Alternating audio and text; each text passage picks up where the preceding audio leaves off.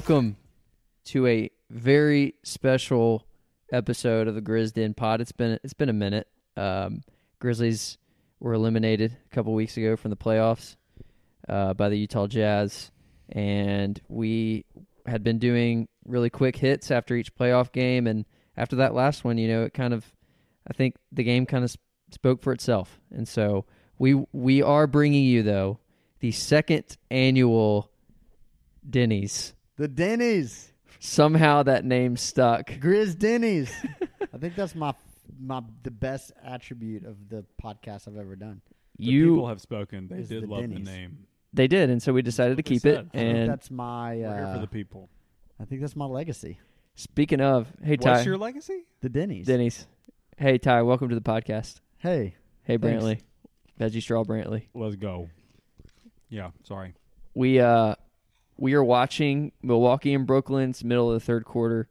Um, Just really trying to figure out like how we're gonna use Middleton next year Right. as a second creator. you know, just really trying to scout Not because. I traded for him on NBA 2K. Hundred hundred I told you. I told you the Grizz were lit with Middleton. today's episode Bud's is gonna come coach the hustle. Yeah. Yeah, that'll be interesting. Uh, today's episode, though, is brought to you by the Primetime Titans podcast. Uh, they are in our podcast network, and they are bringing you the best content on the Tennessee Titans out there. Julio. Julio Julio. Jones, as they say. This is this is uh this is a shameless plug for that podcast. Julio was traded to the Titans. I'm sure you heard about it. Uh, they were on it. They had an emergency pod ready to go, and they're going to be breaking down a bunch of stuff in the off season to get you ready for that season. So uh, go listen over there. Um, great I'm totally guys. gonna get a China NFL jersey, like powder blue AJ Brown swag. Wearing it constantly. Maybe We- we, will have like some like Grizz Titan crossover like parties. Definitely, we're gonna do a we're gonna do a, a crossover pod at some point. Um, Should, To what- celebrate Tennessee the- sports. The Tisleys. What? The Tisleys. Yeah, that's Titan better than the Grizzlies? Guytons. That's what I was thinking. Like guidance sounds a little strange. Uh, but we're we're an AJ Brown podcast officially. Um, all right, Sorry, Ty. let's Is get still into let's get into the Denny Awards. Actually, you know what? Before we do that, let me let me tee up what you can expect from the Grizz Den Pod the rest of the summer. So, a lot of off-season decisions to make for the Grizzlies, and I'm going to go through the dates by which they are going to have to make these decisions. So, uh, the most intriguing one, or there's two very intriguing uh, decisions they're going to have to make. The first one is the Winslow team option. Justice Winslow has a uh, a cap hold right now, and he basically the team has the option to either pick up that thirteen million dollar uh, hold for next season, or they can basically not exercise it, and then he would be an unrestricted free agent. And so the the date in which they have to to decide on that is is August first, and so we will be breaking down what we would do if we were in their their shoes. It's going to be interesting to see, and then mid August they are going to have to figure out whether they want to uh, partially guarantee Jontay Porter's deal. The last day before the start of the regular regular season is when they have to decide on the Jaren Jackson Jr. and Grayson Allen extensions. If they decide to extend those two players, we expect a Jaren extension for sure. It's just a matter of how much. And then finally, they have actually throughout the season until the start of the 2022 cap year to extend the likes of Tyus Jones, Kyle Anderson, Jonas Valanciunas, and if they exercise the team option on Justice Winslow, they'll have that option as well to extend him. Basically, all that to say, we have a little bit of time until the Grizzlies have to make these decisions, and so our next episodes are going to be dedicated to breaking all that down, as well as uh, looking at different trade targets, uh, free agent signings, things like that. Uh, the Grizzlies are in a very interesting position because they have pretty much all their guys signed for next year, um, except for those few that we mentioned earlier. So, um, yeah, that's what we're working with, and we're very excited to give you our th- thoughts on that coming up. So let's get into the Denny Awards. We want to celebrate this past season, a season of exceeded expectations, and um, let's let's get into it, guys. Um, I'll start, and give the first category.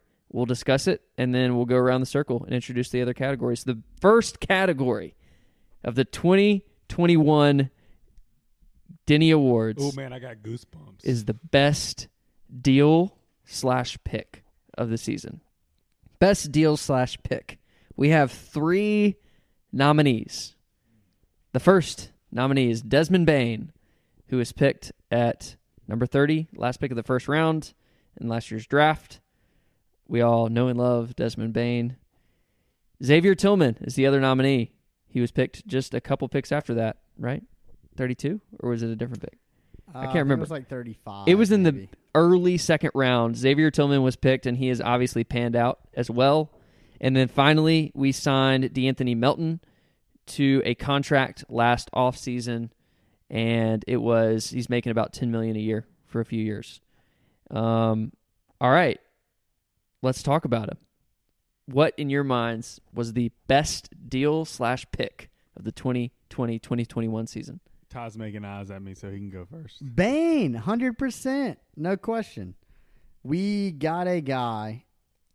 A, we got it with trading a pick with Boston, which is just like icing on the cake, right? They picked two guys ahead of him. Both turned out to be worse than him. First of all, um, he immediately played a huge role. I believe he shot like sixty percent from three in his first playoffs ever, which is nuts was playing critical moments for a good team as a rookie, and he's our starting two guard of the future. As in future, as in next like next year and the year after that, until we get like a stud. Oh, I think it's. Bane.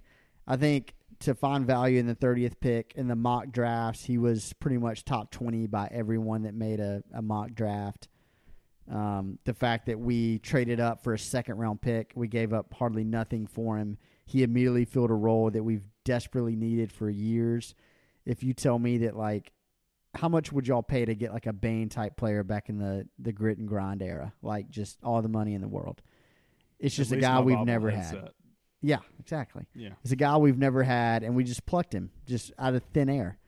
And he immediately was exactly who we thought he would be right out of the gate. And that's crazy impressive. Tillman is a great option.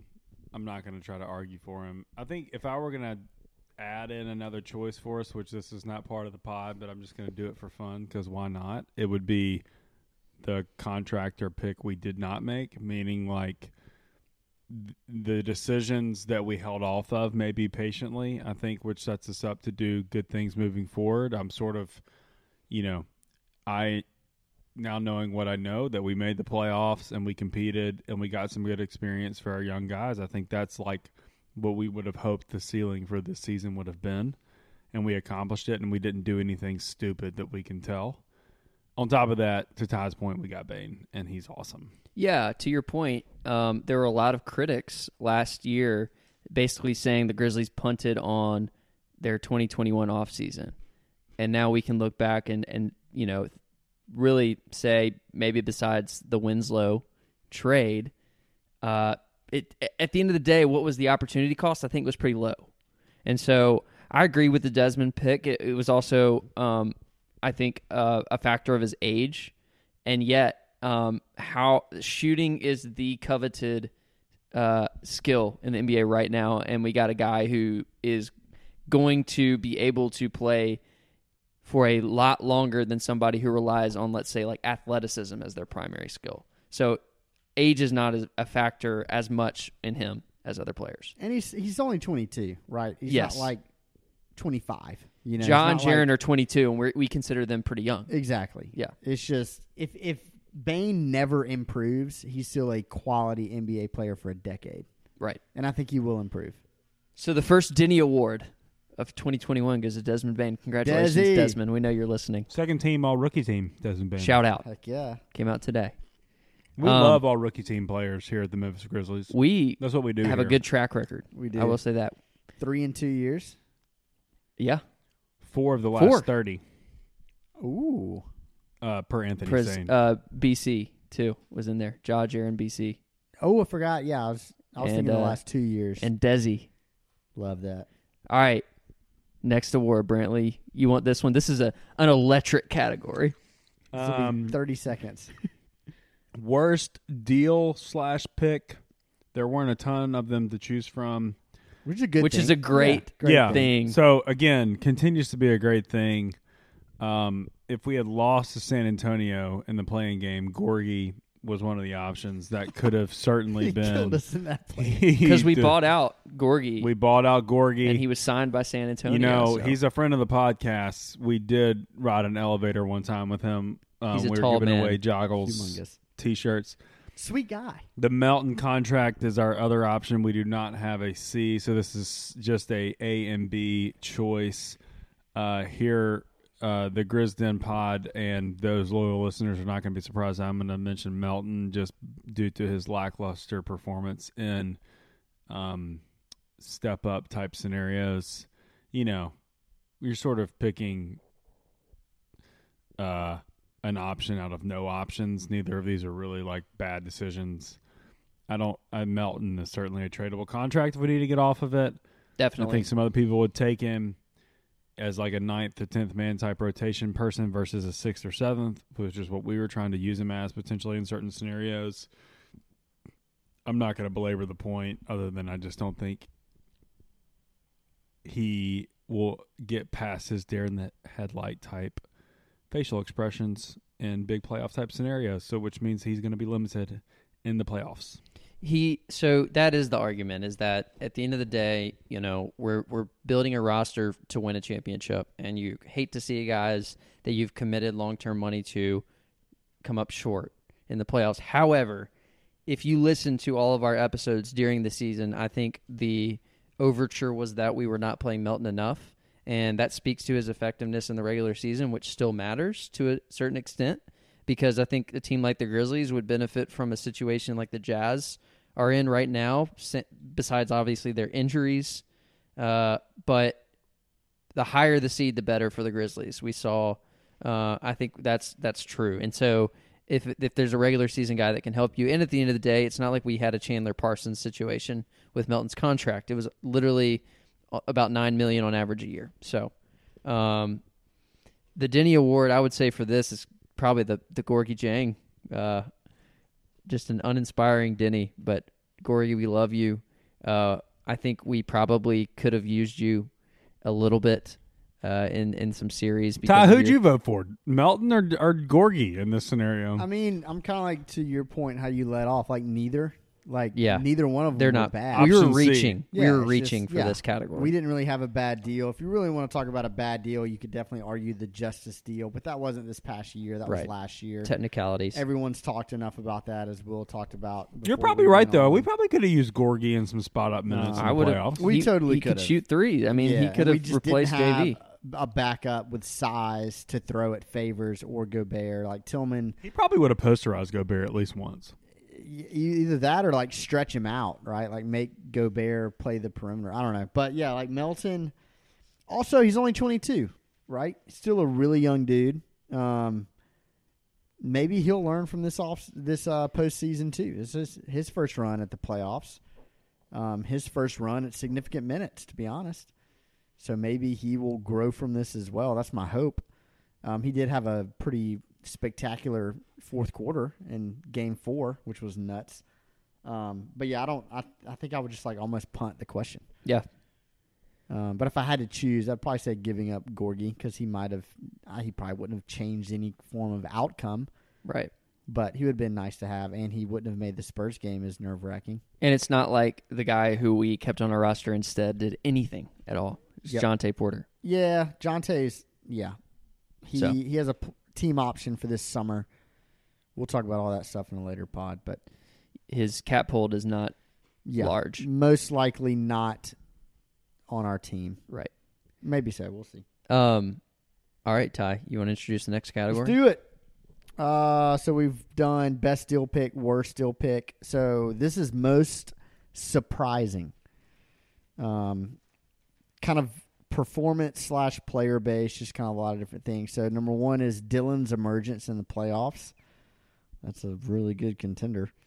Uh, rookie performances and Kyle's shooting, which tailed off towards the end there, but regular season really picked up. I'm going Dillon, but just not even close to me. When the lights were the brightest and he was subbed out of the game in the playoffs, I was like, when can he come back in the game? And I've never felt that in my entire life rooting for the Grizz. Um, to show some love to the to the rookie performances were awesome, but honestly, you draft a 22 and 21 year old rookie to be a decently ready now type player, right? You expected Bane as a 22 year old, graduated from TCU, went four years there. You expect him to come in and contribute. Same with Tillman. He was a 21 year old junior, played a lot of big games at Michigan State. You expected him to come in and contribute to the level that they did. I don't know about Tillman. Um, he kind of surprised me for sure. Kyle's shooting was awesome. Like I said, kind of tailed off towards the end. But to me, it's just Dillon. Just everything he did in the playoffs to me was just like b- above and beyond what I expected from him. This to me, if I could pick one winner from the entire Denny Awards from this year to give a special Denny to, it would be this one. Whoa! Because Top rope. if you're going Where's his going bobblehead? if you're going by technicality, on, technicality Pinnacle. Technicality of the category, most surprising, this is far and away the most surprising development of this past season. And I truly cannot express the shift in in the way that we expected or what we expected from Dillon from the start of the play-in tournament to the end of the playoffs where it was like we were relying on Dillon to even have a chance to win, which Had we never could have thought. He at at points of last season was actively hurting the Grizzlies' chances of winning. Actively hurting it. And he turned it around entirely to be basically the second most valuable player on our team behind Ja Morant. And that's unbelievable. He has now established himself in the rotation. His, he's established himself as, I would say, a starter. Like I don't know. I mean, we were talking about how his ideal role could have could be like that six man, seventh man off the bench. Like I don't know now. Like he's an all defense type of guy. Like and he showed it. And and yes, he has lots to work on, but his game was tailor made for the playoffs. We just didn't know it until he got there. And I think that is far and away the most surprising. All right. I'm not of the options here for the Denny's. I would agree with you. I also think that there's still a chance that the same frustrations still happen with Dillon in the regular Oh, definitely, season. Definitely. For sure. and and so um and maybe that's just part of the like package with him that you just accept and you're okay with it i think what i would love to amend, mend this it, it's it's more of like his his emergence it's more his like shift in the playoffs he like in the playoffs he became a little bit more balanced and a little bit more playing within himself versus what he does in the regular season is what I mean by that. And I think that is what he's not I would I would be surprised if he plays like that in the regular season. I think he's going to play a little bit more loose, but he was more controlled. And so like that to me means like okay, we can rely on him in the postseason, which is awesome. But I'm still gonna be super nervous, like when he comes back out and like is back to like the Dillon form that that we would hate on on this pod for I would argue very good reasons. We're still gonna be nervous as hell. Like, is he gonna go back into playoff form or is he going to stay true to this form? So that's going to be my cautionary tale, and I'm being negative. And I agree with you that his emergence was amazing. As a, as a Dillon, Dillon pessimist, Yeah.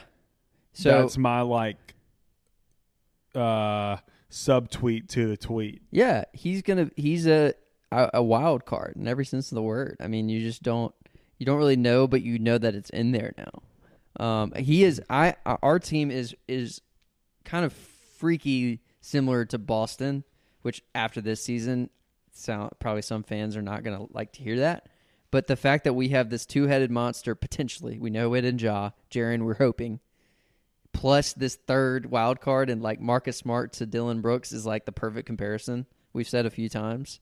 And it's just Marcus Smart, of course, is like a super frustrating player, and yet you want him on your side when it comes down to it. And so I, I don't know. The de- the defense was the part of his game that I was most encouraged by, and, and obviously his balance and offense. So Yeah, for sure. Agree. Agree there. yeah, I think there's value too in like knowing that every game he's going to show up right. and play his tail off, and loves taking the challenge. Like there were a few times where Donovan Mitchell would just like kind of embarrass him with shot making, and Yeah. Dillon just like didn't care. Not kinda. Yeah, it was. Yeah. Next possession was just like right in his face again, and Mitchell was going to hit some other crazy step back, but Dillon was just like, "That's fine, I'm coming right back at you." Yeah, So- and it's fun too because having him want want that really Yeah. does take a lot of the pressure off of other guys. And I just, I really hope, I ho- really hope for us, this Grizz like next gen phase that we have a team where Dillon doesn't have to be your secondary playmaker, creator, shot maker. I really hope that he can be a fourth option, fifth option on a team. I would love to see him in that role. But we're going to have to get someone else on this roster for that to happen. totally. So, All right, Dillon. Dillon's emergence in the playoffs. Congratulations for your Denny Award, Dillon. Um, all right, this isn't. This is a loaded category. Most disappointing. We have four nominees. Justice Winslow. That's that's it. Just Justice Winslow. Uh, Jaren's slow return. BC's shooting, and then D'Anthony Melton in the playoffs.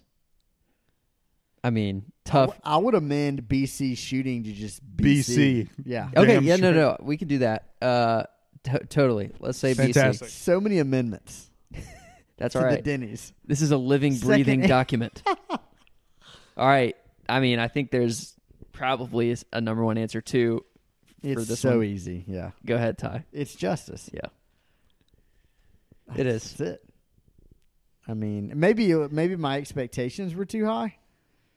Um, and I legitimately expected him to be a starter second half of the season moving forward, and for him to be just what he was in Miami.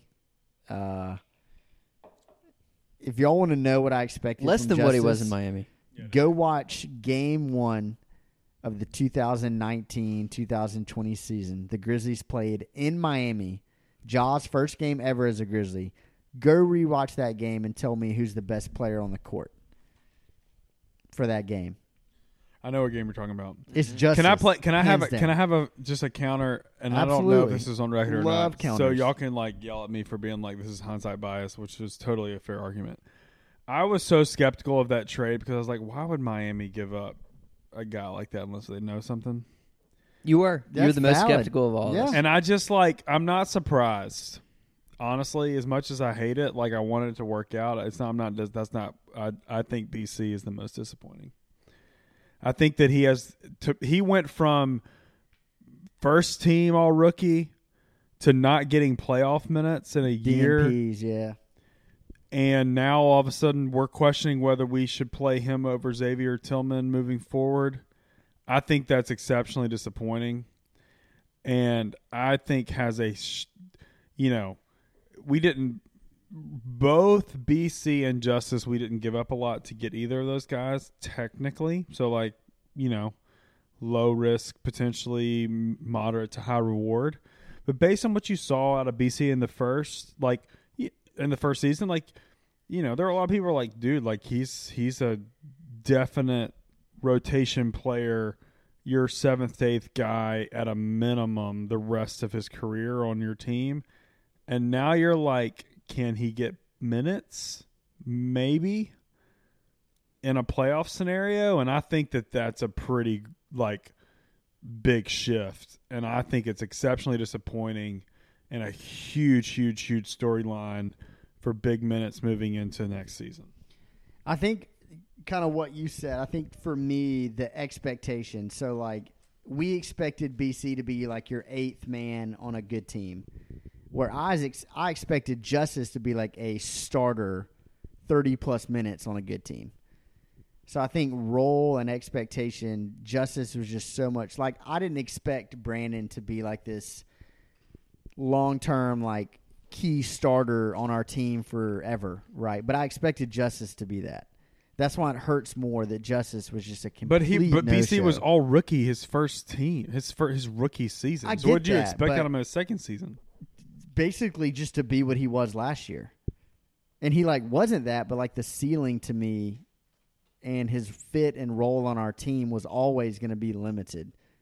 Like I don't think Brandon was ever going to be like a long-term starter on this roster. And I expected Justice to be that. I guess would be my thing. But I agree with you like BC's decline like it's not like he like stayed the same and it was a consolidation year. It was a legit like decline. Like he got worse. He He, got played worse. worse. And maybe that will bounce back. I don't really know. And he was dealing with injury stuff and he looked like he was kind of playing out of position sometimes. He was on the perimeter a ton. Uh, his obviously best like partner his rookie year was playing with Jaren. He didn't he wasn't able to do that this year because Jaren couldn't play because he was hurt. So maybe it was role and fit and all that kind of stuff. So that I think it's valid for sure. Yeah. No, I, I I think ultimately um the way the category is worded is most disappointing and I think part of that disappoint surprise and disappointment have both to do with your expectations. And I think that the outsized expectations of Winslow is why I would maybe give it to him personally by a nose, just because of the way that it was. He got hurt in the bubble, so we had to wait even longer for him to come back, and then he we had to wait more than that in the and season. remember about the bubble. People were like, "This is the second coming of Jimmy Butler." Right. Everyone was like, "This guy is like even more than what we expected he would be." Like in in our bubble practices or whatever, everyone was just raving about him, like Yeah. how he looked so good. and he was the one acquisition that this front office has made by trade so far. I'm pretty sure that's right. Um, No, and so we took a swing. Like I'm, It like was the Brantley swing. said, it wasn't like a, oh my gosh, we just like put our future in jeopardy on Right. the Winslow trade, but we like. It was a decent. I mean, it was a little bit of a gamble. Can I, looking back, when y'all see that positive PR coming about about justice, have we done that about other players that you can think of? What do you mean? like, Spun up positive PR like that. well, I think we talk ourselves into guys, Oh. Not us. I'm talking about the the the the organization. organizational PR that was coming out about justice. Did, have we done that to other players? Have we done that for other players? Dude, I'll tell you this: like that. Dave David Fizdale basically said Dude, he was I'm not going talking to about use. Fizdale in this new the new org the past two years. Well, no, because it was the first. It was the first time that happened. I know we've done it on the Fizdale old org org people. He said Chandler Parsons. We're going to use him like LeBron. Yeah, that's bull. That's that's So- old stuff. I'm talking about the past two years, new front office, new management, new leadership. The we've talked about the Grizzlies being silent for a long time, and I'm having like I'm asking the question: the positive PR that these folks are putting out about justice. Have we done that about these about other players? I just can't remember. No, no, we haven't.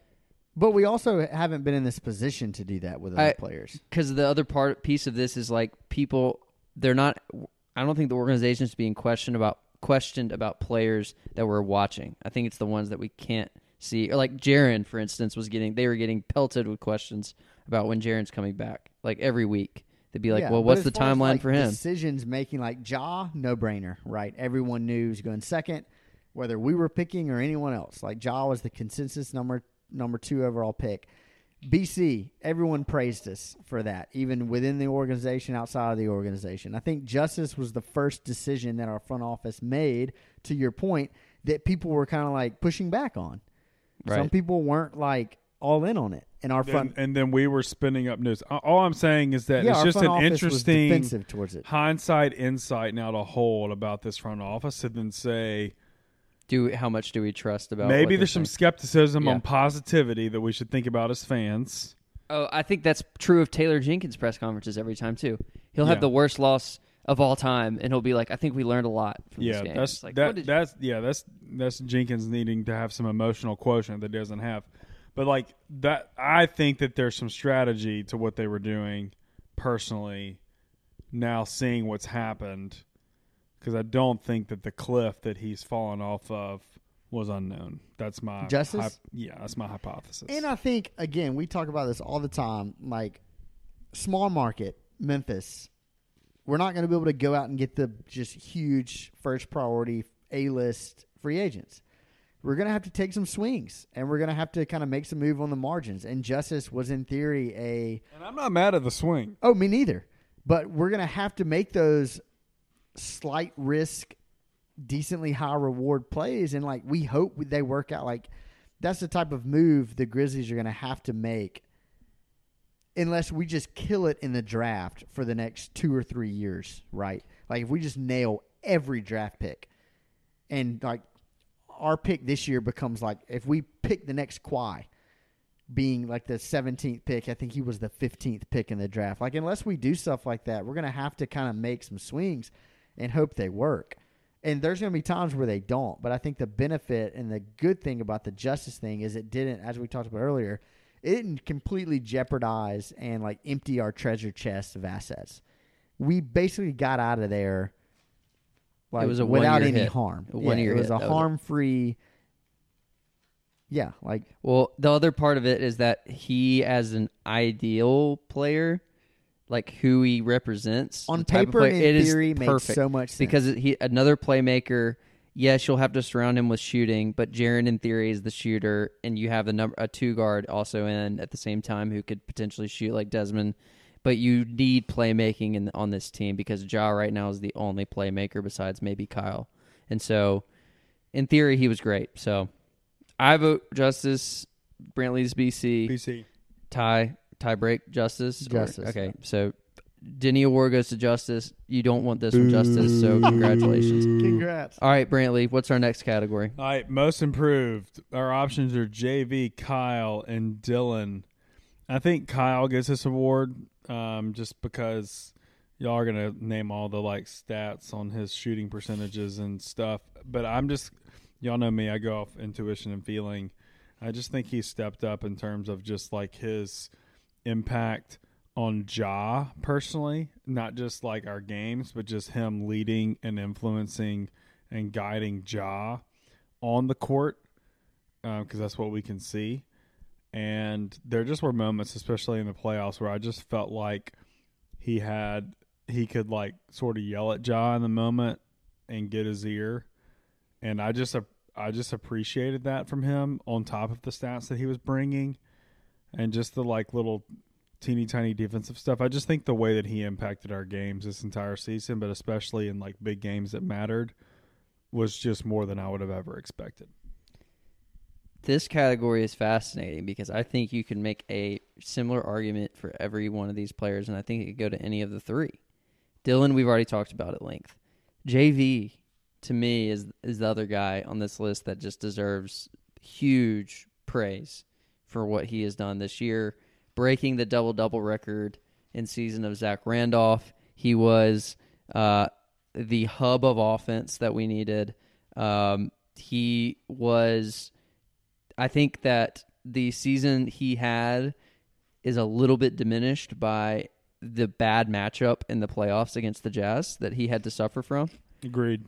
And I think that Kyle, to me, was his shooting is the obvious piece of his game that vastly improved, and that opened up a lot for the Grizzlies.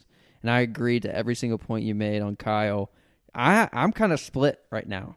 I think Dillon getting the other Denny Award to me makes him a little bit more of like a a second place for this, and I kind of have a tie right now between JV and Kyle. I don't know what to do, Ty. What do we do? It's Kyle. Mm. Slow mo, easy. So I'm gonna yeah, Brantley. Here comes the stats. Um, Knew it. so three point attempts uh, this year, Kyle averaged three point eight. Let's just round up and say four. Three point attempts per game. It's a good rounding error. Do y'all know what his previous high was? How many attempts per game? Previous high. One for point- attempts per game. One point nine. Okay. Yeah, I was thinking 1.8. One point three. When? Mm. What year was that? What do you think? He's been in the league since 2014 15. His last let's San Antonio year? years. No, last year. last year.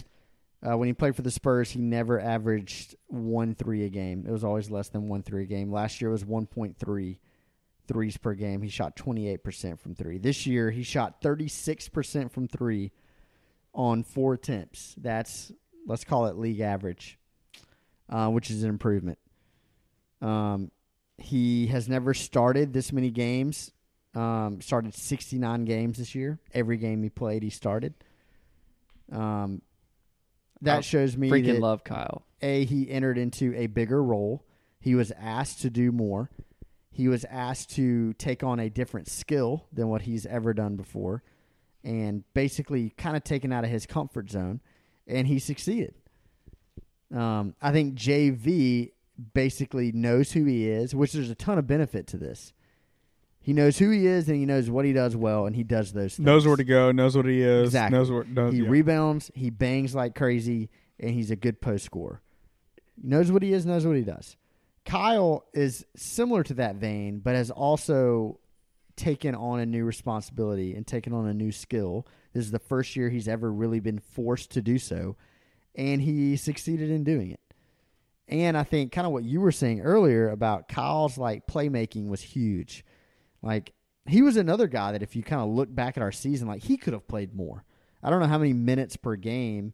Um, let me look it up really quick. He averaged 27 minutes a game. Um, his last year, his first year here, actually, it was uh, 29, which is kind of crazy. Um, A lot of injuries that year. a lot of injuries that year. That's true. Um, 20. He could have easily played 30, and it would have made a ton of sense. Um, yeah, I, I vote. I vote Kyle. My Kyle is my favorite uh, non-mainstream Grizzly for sure, uh, and has been. indie Grizzly. yeah, but I, I just love. I think he every single team in the league could use a Kyle Anderson, and I love that we have him on our team. I hope that we uh, extend him, and I think he could be a long-term part of this roster in any capacity. Like, and I think he's a great vet presence as well. Um, not the Love that. loudest, but he's also just the guy, like you said. Like he's going to, he can read a room very well. Um, And he apparently loves Memphis. Like he said multiple times, this is the most fun team he's ever been a part of. He said in his little exit interviews, if you want to look back at the transcripts, he's basically like, We're building something special in Memphis. And like everyone wants to be a part of this. Every player on this roster wants to stay on this roster because we know we're building something special. We all want to be a part of it, including me. Basically saying like, I want to be in Memphis for the long haul. Like I love it here. I love this team. I love everything that we're doing, and I want to be a part of it. And I think you got to take value in that too. And I know John Hollinger, who big time writer now, very famous guy, NBA guy, worked on our staff for several years in our kind of general manager, not GM role, but he was in that type of world. Basically said it was really hard to get people here, but once we got them here, they loved it and they wanted to stay. And I think Kyle is a great example of that. And I think the players on the team love him too. So I think he adds value off the floor. And Brantley's talked about this a lot with Jae Crowder last year. I think there's that's important for a young team like this.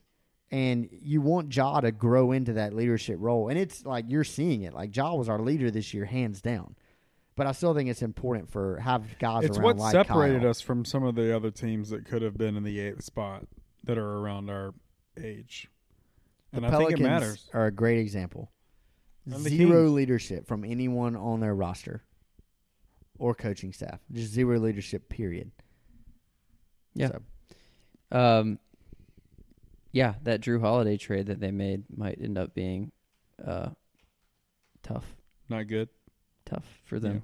Um, all right, uh, let's see. Ty, next category. before I get to the next category, do y'all think like do y'all think Zion's going to play the three for us or the four? I'm just kidding. Defensive Player of the Year, the Denny goes to slash nominations. Oh are- wait, sorry, I, I forgot to say Kyle gets the Denny for most improved. Yeah. That was that was officially it's set in stone now. Go tie. Okay. Sorry. So defensive Player of the Year, we have Kyle, Melton, or Dillon. Mm. Um, I guess I'll lead off and say it's Dillon because he took the toughest opponent, toughest matchup every night, look at Brad Beal's box scores against us every time we played them this year. I'm pretty sure he had career lows both nights he played us um, this season. A guy who averaged over 30 points a night for the year. Um, and Dillon was the primary defender. Um, look at what he did against Steph in the play-in game. Made him work like crazy. Steph is one of the greatest offensive players to ever live. Dillon, just by making it hard, was a success. To throw out Kyle, um, really smart off ball and on ball, great hands. He had some great strips like mid court, which was super fun. I think Melton's maybe a better defender in theory than he is actually like like in person, like really. I think in theory he makes a ton of sense as a good defender, but I don't know how actually like great of a defender he. Is. I'm sure he's good. I think he's good, but I don't think he's like great. Um, but I'd go with Dillon just because of the matchup. Y'all want to know a fun stat? Uh huh. Love stats that are fun. So the Grizzlies obviously led the league. We we went over this in our last big podcast. The Grizzlies led the league in steals. Do you know what the three nominees on average, like steal wise, uh, had on this team per game. per game? I'm gonna say Kyle was like 1.7. Okay, no, that's too high. It was more so that they all three. There was a three way tie, one? three way tie for Uh, first place on our team, one? all at one point two. Kyle, Dillon, De'Anthony. Love it. Isn't that fun? So these The are. funnest We, part of. My I didn't even so look at that before we put together these nominees, and we got the three nominees that were tied for steals. But yeah, I agree with you, um, Dillon. To me, just by virtue of the fact that I think Melton and Kyle are like low key great defenders. They're defenders that you have to like watch to really appreciate. And Dillon, to me, is one that is starting to actually get the notoriety outside of just core Grizzlies fans. And so, Yeah, could you imagine if he starts getting a little bit of the benefit of the doubt next year? Oh, it would benefit him and Jaren more than anyone in the league. Literally more than anyone. Jaren hadn't earned it yet. I think Dillon's earned it. yeah. I hope. I hope he gets the the Tony treatment where he just like reaches and arm bars everybody. Listen, have you seen PJ. Tucker guard KD in this series? I hope Dillon gets that treatment. Gosh, maybe when he's like 35. It's Dillon. It's not a question. Give him two trophies. He is currently the leader in the clubhouse for Denny's.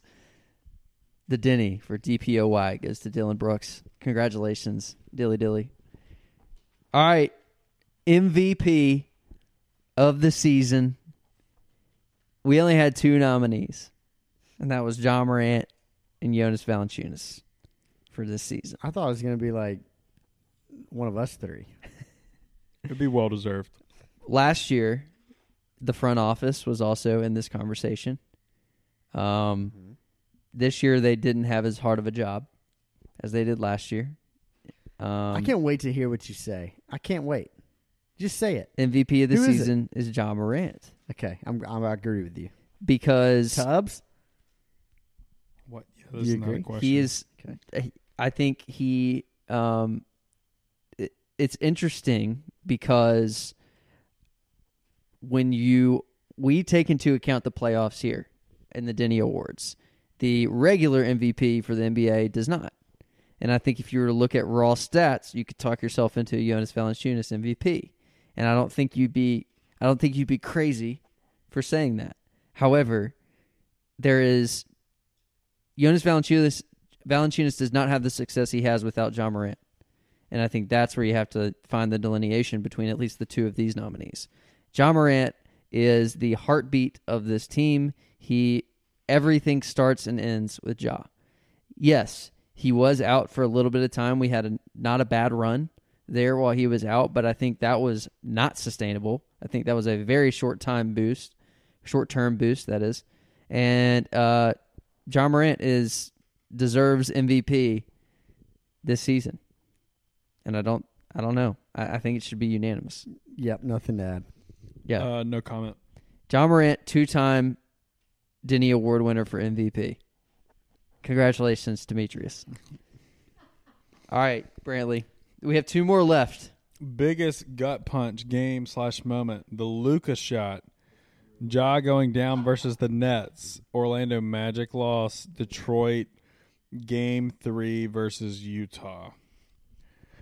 This is a this is not a fun category. man, I am going to say. I really think we could have beaten Utah. I'm gonna go game three, game three versus Utah. Whew. You think? I just don't think they're that good. I know they're good. I know they're good. Look, but I, Uh, they're good. But they lost. So they good. lost to a non Kawhi Clippers team That's last true. night. That's true. but they didn't have No, Conley. no, Here's their nope. best player. Not Nope. really, but I just and half of Donovan Mitchell. I love Conley. I I just I don't know. I just I'm just I'm a confident human. I love my people, and I just think that if we had beaten them game three, then we would have had a shot to take that series. I and so that was just an emotional, terrible, Yeah. bad feeling loss. It was and it just I think it I think the team knew that after that that it was going to be really really tough to to take the series, and it sort of you know that's where a young team's mentality sort of faded a little bit. You really see it in Game Four. Utah smelled blood. They're more mature and stepped up and took that from us. Um, so I sort of felt the end of our season in that game, even though we still had two games left. what do you think, Tyus? Man, that's a good one. Uh, it was between the Luka's shot and the and that Utah loss in Game Three. Um, I mean, the stakes were so high in the Utah loss, right? Like the the Dallas game was tough, but we had like I think we had won two in a row before that, and then won like a few right after that. There was like a blip in the kind of the little few weeks there where we were playing well.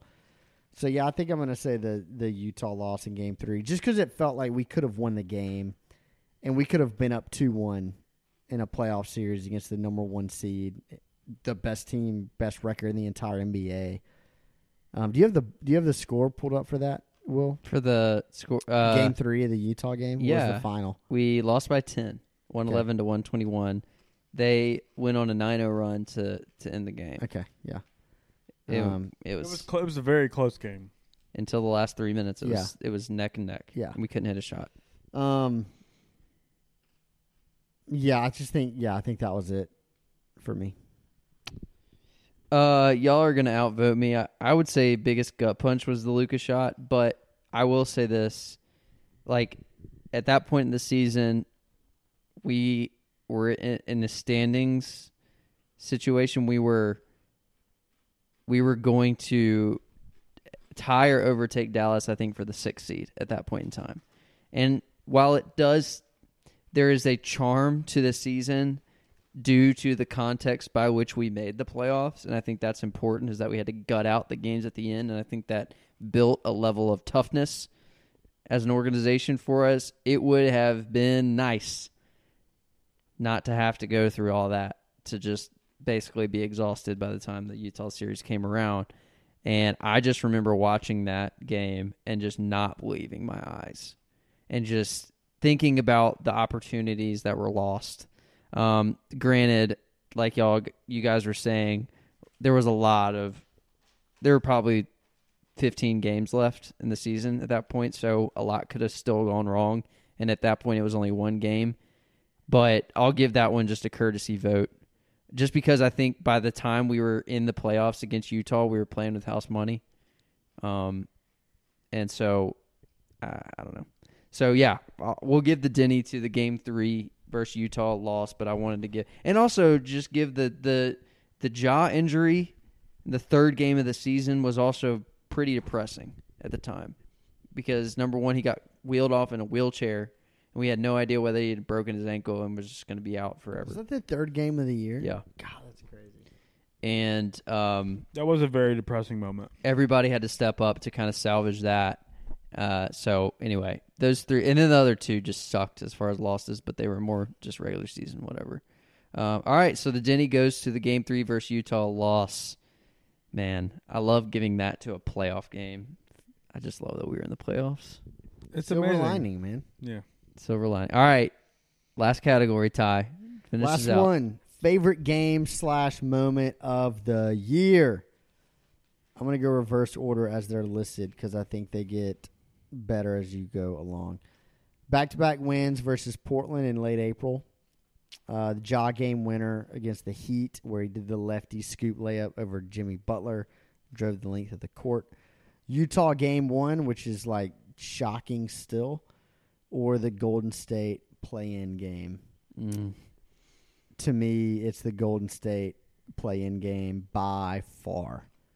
That game was nuts. And to watch Ja play them a week before and struggle mightily to come back the next week when everything was on the line. Steph Curry, Draymond Green, the Warriors just going to Golden State, to San Francisco. One game, winner goes. Ja played the best game of his career, in my opinion, when everything was on the line. I just thought that was just Fifty percent from three. it showed you who Ja was and who he's going to be moving forward. And to me, it was just one of the greatest. Yeah, that's one of the greater games like I can remember in Grizz fandom. Period. Not you know much less this year. Like you look at the grit and grind days, we've had some fun ones. The triple overtime loss, even though it was a loss to OKC, was super fun. 2011 game six against the Spurs was super fun beating the Clippers when we went down 0-2, sweeping them then 4-0 was super fun. But this game was like it showed you a guy who is a franchise cornerstone coming to his own on the biggest stage possible. I don't have much else to add. I agree. It's the one that just was also exceptionally emotional, and I lost my voice for about three weeks during that game. So it just seeing also just like what could happen if Ja can hit outside shots, like behind the arc, obviously, just gives you this vision potentially for what he really could become if that comes a little bit more consistent. And that's a that we haven't really had many games of him putting it together like that. Obviously, I'm not talking about just like putting up, you know, 40 plus points, but just like him really putting his the only other game that comes to mind where he put his outside shot together like that was against Harden and the Rockets last year, Yeah. where he was like, you know, put this effort, you know, um, Yeah. you know, all that kind of stuff. Tell where- that MF about me. yeah. Like that's the only other game that I can really think about it that way. And like those are some those are two of the best moments and it's like, man, could you imagine if he puts he puts that together and like the confidence that he keeps talking about, he's like, Yeah, I, I believe in myself, I'm gonna put that together, I'm gonna do it. What we got, I mean, that's freaking awesome. So Full- yeah. Golden State full strength, like Ty said, was a big part of it. Everything on the line. Utah game one was amazing, but it was an elimination, and Donovan Mitchell wasn't playing. I mean, it was still incredible. Like it should still be in the running here, but the Golden State game, I think, what it also represented going forward because last year we were in a very similar position where we had a play-in scenario to get into the playoffs and we lost. That's a great point. And this year, that was the next step. We took and we took step. it. And we took it. And against a team, uh, literally, I mean, I didn't hear one person that took the Grizzlies in that game. One person that I listened to. And we listened collectively to a lot of NBA content. I didn't Except hear K, one. I think K Perk wanted us. Kendrick Perkins. Yeah. Shout out K Perk. Yeah, yeah. Um, besides besides Perk, uh, I didn't hear anything, and that wasn't just an unbelievable game. And there was that one female journalist, but we don't listen to her. Oh yeah, because Ja gave her a shout out. Yeah, I I, remember. can't remember her name. yeah, I don't know if Sorry. she has a pod, but uh, listen to her pod. We should start listening to her clearly. We should. Um, all right, so the Denny, the final Denny of the year, goes to uh, the Golden State play-in win for the Grizzlies. Favorite game slash moment, guys. Let's review the Denny Awards, and then we'll wrap up. Uh, best deal slash pick, Desmond Bane. Worst deal slash pick, waving Gorgui Dieng. That kind of rhymed. Uh, most surprising, Dillon's emergence in the playoffs. Most disappointing, Justice Winslow. Most improved, Kyle Anderson. Defensive Player of the Year, Dillon Brooks. MVP, Ja Morant. Biggest gut punch, Game Three versus Utah. Favorite game slash moment, Golden State play-in win. Guys, 2020 2021 was an incredible season. It's one that we will not soon forget. I think that this is the beginning of something very special. Um, I am very thankful that this season happened despite some Grizzlies COVID scare there at the at the in the middle of the season, despite the condensed schedule. They made it happen, and we somehow got two home playoff games out of it. I think it was more than we could have imagined from this game. And uh, also, to finish out this podcast, uh, Brantley did the Pinnacle sign up deal and received a an entire package full of every single Grizzlies bobblehead that they're they're going to be giving out next next season. We ha- we're we're staring at these bobbleheads and they're just beautiful, They are beautiful. to witness. Um, you know, shout out Pinnacle. You know, appreciate you guys. We, few arms missing. we got a few that- limbs that are not intact. We'll we'll be talking about that later. Uh, Shipping mishap. Well, I, maybe quick shout out favorite bobblehead round robin. There are Top. some great ones.